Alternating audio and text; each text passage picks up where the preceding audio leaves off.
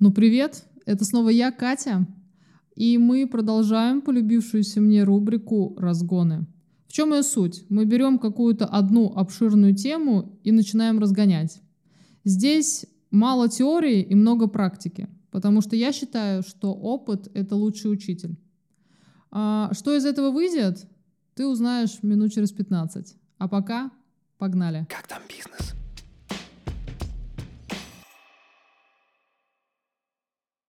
О чем мы будем говорить сегодня? Если честно, я не знаю. Хорошо, давай предложу я. Поговорим про личное и рабочее. Какая интересная тема. Ну, давай попробуем. Ну и сразу первый вопрос. Как ты считаешь, возможно ли смешивать личное и рабочее? И может ли из этого что-то получиться? Ну, мне бы хотелось понять, что ты подразумеваешь под смешиванием личного и рабочего. Если ты имеешь в виду, а, возможно ли создать комфортные, дружеские, доверительные отношения на рабочем месте, да, возможно, я бы сказала, нужно. Если ты говоришь о романтических отношениях, то я скажу тебе нет. Я бы не допустила развития романтических отношений в своем коллективе, а если бы они случились без меня, то я бы м, пристальное внимание уделяла сотрудникам, которые устроили шуры-муры. Потому что по моему опыту это закончится. И закончится это плохо. В первую очередь для команды, для проекта и для бизнеса. Ты думаешь, что влюбленные друг в друга люди, которые вместе работают, хуже работают?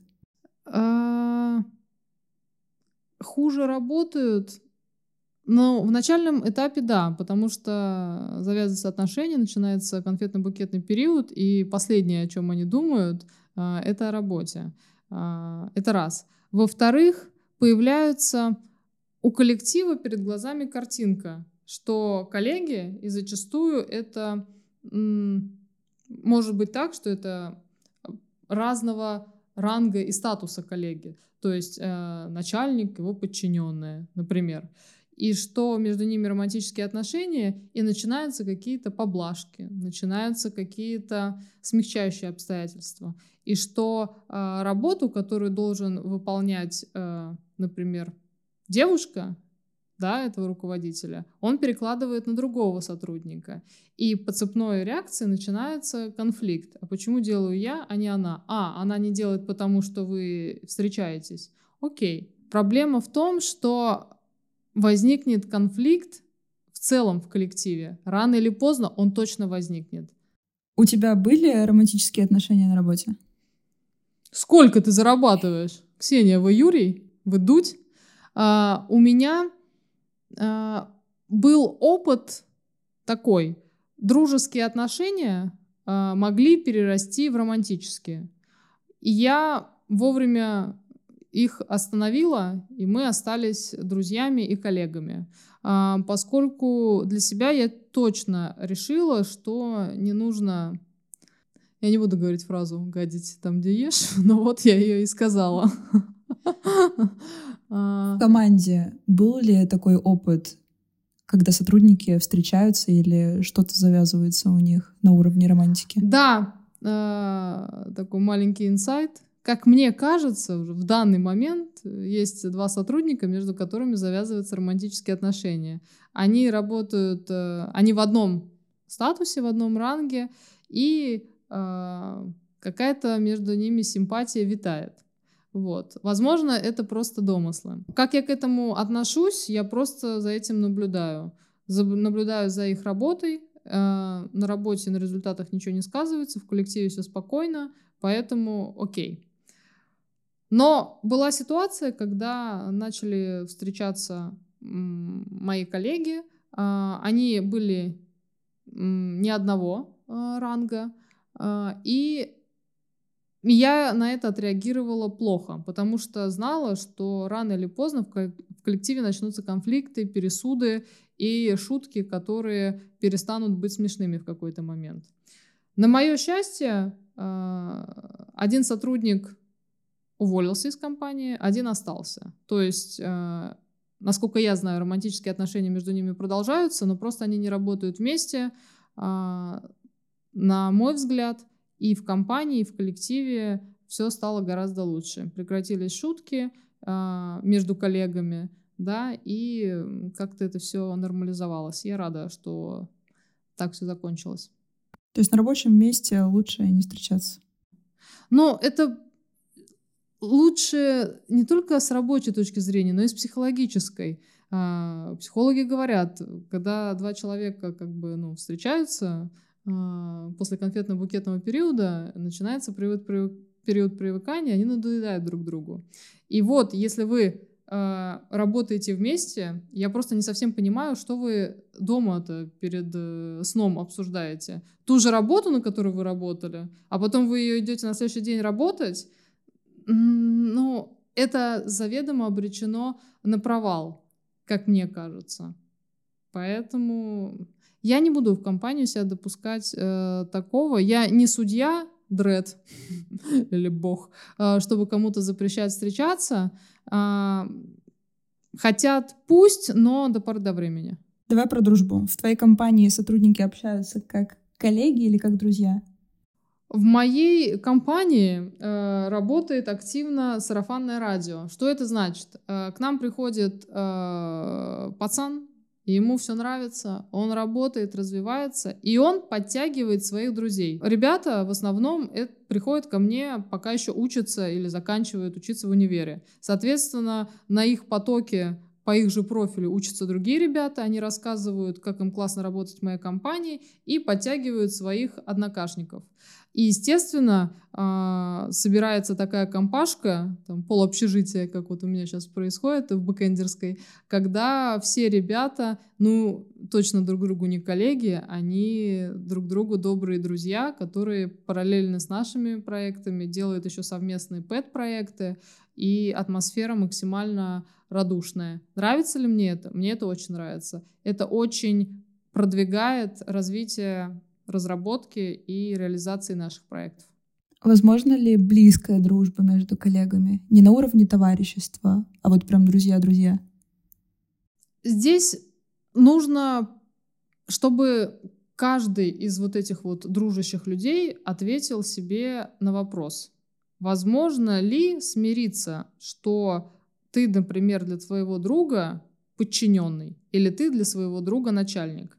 Если для вас эти понятия как бы ок, если вы а, на работе принимаете эти правила игры, я его начальник, мой друг, мой подчиненный, то проблем не будет. Если вас это как-то коробит, то либо вам нужно встать на один уровень, а, либо разойтись по отделам, а, либо перестать быть друзьями. Кстати, это хороший индикатор того, что, может быть, ваша настоящая дружба не такая уж и настоящая. У тебя есть друзья на работе? Я считаю, да. Как считают они, я не знаю. Надеюсь, что мы солидарны в этом. А, и мои друзья, они мне не подчиненные. Мы я не могу сказать, что мы на одном уровне, поскольку я руковожу компанией, они в ней работают. Просто э, вообще у меня в компании нету вертикали власти все горизонтально достаточно. Я считаю, что это правильно для хорошей атмосферы. Просто мы в разных отделах и отвечаем за разные направления. Поэтому дружба э, складывается вполне себе удачно. Твои слова когда-либо обижали твоих сотрудников? Да, есть такое, что э, вот вы за обедом, ну, шутите шутки, смотрите тиктоки, а потом ты пишешь человеку а ты где? А где э, таблица, которую я приго- попросил тебя подготовить две недели назад, и пишешь это, о боже, с точками, и пишешь это, о боже, без смайлов, и человек начинает тебе писать, а ты что, агрессируешь на меня, а что это за тон, а можно уважение немножко. И тут, э, как мне кажется, э, стирается некая грань, что вот вы на обеде можете смотреть тиктоки и шутить, а когда ты пишешь ну, в рабочее время, в рабочий чат а, и просишь ему, ну, просишь у него сделать то, что он должен сделать, и он так реагирует, то здесь нужно э, сесть и поговорить, что пойми, ничего личного, в данный момент. Здесь только бизнес. И у меня может не быть времени писать э, смайликами или записывать кружочки. Я просто хочу, чтобы ты сделал то, что мне нужно отправить клиенту. Сделал это в сжатые сроки. Если человек тебя услышит, то таких проблем не возникнет. Если не услышит, повтори второй раз. Если он не услышит второй раз, то убери дружеские отношения и оставь исключительно рабочие. Возможно, так э, будет лучше для вас обоих. Ты в любом случае считаешь, то, что если возникают какие-то обиды на уровне личного, важно об этом сесть и поговорить? А вообще человеку дан рот и язык, и неплохо и этими средствами пользоваться. Я считаю, что всегда нужно поговорить. В конфликте всегда виноваты двое — всегда несут ответственность двое, поэтому сядьте и поговорите. У меня есть такая практика, что я раз а, в неделю или раз в какой-то промежуток времени, когда вижу, что с кем-то у меня как будто бы э, чуть-чуть э, теряется контакт, подхожу к человеку и спрашиваю, как у тебя дела, как у тебя настроение, между нами все в порядке, может быть, есть ну, какие-то ситуации, которые мы не обсудили из-за того, что ты загружен, я загружена. Давай отведем на это э, рабочий час, когда у тебя и у меня не будет там созвона встреч, свеч, и обсудим все. И это работает. Всем советую. А бывает такое, что какая-то рабочая, формальная приветливость, обаяние, просто спросить, узнать, как прошел день, считывается другим человеком, как ну, другие шаги, как то, что якобы мы хотим, ты хочешь со мной дружить, ты хочешь со мной общаться, неправильно интерпретируется. Вообще, выстраивание личных границ — это отдельный большой э, выпуск, тирада, я бы сказала, на 40 минут. Что я могу э, ответить конкретно на твой вопрос? То, что я всегда считаю, что нужно быть вежливым, э, улыбчивым, приветливым. Если человек считывает это как сигнал к тому, что я э, сдвигаю нашу с ним дистанцию, и что он может подойти ближе, что он может как-то слишком весело ответить на мою какую-то рабочую просьбу, может сдвинуть сроки выполнения задачи, может э, пренебречь как-то своей работой, потому что мы вдруг с ним стали на дружеской волне, то э, шаг номер один — сесть с ним и поговорить и прояснить, что мы с тобой коллеги, дружески общаемся, но на работу это никак влиять не может и не должно. Я э, очень грамотно, как мне кажется, по моему собственному мнению, скромному, выстраиваю рабочую коммуникацию и держу а, четкую дистанцию а, с людьми, чтобы они не поняли, что можно а, сесть на шею и что можно допустить какие-то такие понебратские отношения. И каждому руководителю нужно этому научиться. Ты не можешь быть для всех хорошим. Ты своему сотруднику, с одной стороны, и друг, и брат, и сват – но на работе также ты ему начальник, человек, который платит ему зарплату, человек, который несет э, за него ответственность перед клиентом. И помни об этом. Ты сказала про личные границы. Как их выстраивать на работе? И дай ответ как со стороны руководителя, так и со стороны сотрудника. Как со стороны руководителя выстраивать личные отношения? И выстраивает личные границы, выстраиваете от самые отношения. А, во-первых, тебе нужно быть вежливым, добрым, порядочным руководителем. Ты м, должен понимать, что ты несешь ответственность за все. Не только за бизнес, но и за ребят, которых ты позвал в свою команду и которым ты э, ну, даешь шанс работать над своими проектами. И поэтому очень важно интересоваться их а, не только финансовым благополучием, да, два раза в месяц, но и их эмоциональным состоянием. А, спрашивать, как они себя чувствуют, какие у них там отношения с родителями, с девушкой, как они на работе, сложный ли проект, нету ли у них еще эмоционального выгорания. Казалось бы, если каждого сотрудника обо всем этом спросить, то во-первых, где взять столько времени, во-вторых, а не слишком ли ты близко тогда подходишь к сотруднику. Я считаю, что не близко. А, я считаю, что это правильные шаги, потому что нужно держать руку на пульсе своей команды. Просто э, делай это вскользь, мимоходом, э, раз в неделю. Э, смотри, какой сотрудник, например, вот на этой неделе понурый, грустный. Э, когда сотрудник на больничном, обязательно спроси, как он себя чувствует, че, там, чем он заболел. Э, то есть будь вовлечен э, в его жизнь. Потому что это важно, чтобы он потом э, не захотел э, покинуть ваш э, коллектив неприветливый. Но вместе с тем, просто тебе нужно дать ему понять, что э, на работе нужно работать. И, в принципе, грамотный сотрудник это и так понимает, и он не будет э, твою доброту принимать за карт-бланш и э, то, что ему можно теперь не работать и делать что угодно. Теперь как сотруднику выстроить отношения. Нужно быть активным.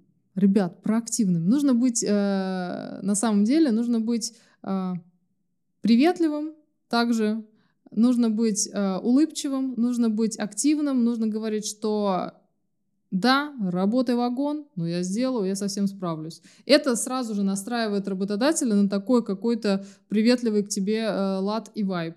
А, ты тоже можешь интересоваться у руководства, как у него дела. Это же всегда ну, дорога с обоюдным движением. Если тебя спрашивают, то и ты спроси. Вообще, лично я всегда отношусь к человеку так, как он относится ко мне. И действую всю жизнь по этому принципу. Когда я спрашиваю своих ребят, как их дела и что их волнует, собрали ли они шкаф, который вчера купили на Авито, и чем дело кончилось, то и на следующий день они подойдут и спросят меня, как у меня мой кот, э, кактус и, и все прочее. И на такой вот обоюдности и строится верная коммуникация, которая приводит к очень классному микроклимату в твоей команде. Если сотруднику что-то не нравится, считаешь ли ты окей, чтобы он подошел к тебе и сказал об этом? Да, да, да. Он может подойти сказать мне об этом. У меня есть э, Google формы, чтобы он заполнил э, анонимно и написал: "Мне не нравится этот проект, уберите меня с него", либо что-то другое. Обратную связь получать нужно, полезно, обязательно. Так что в итоге на работе дружить или не дружить? Дружить или не дружить? Вот в чем вопрос. И для меня ответ очевиден: дружить. Я человек, который не приемлет никакой кнут и всегда выберет пряник.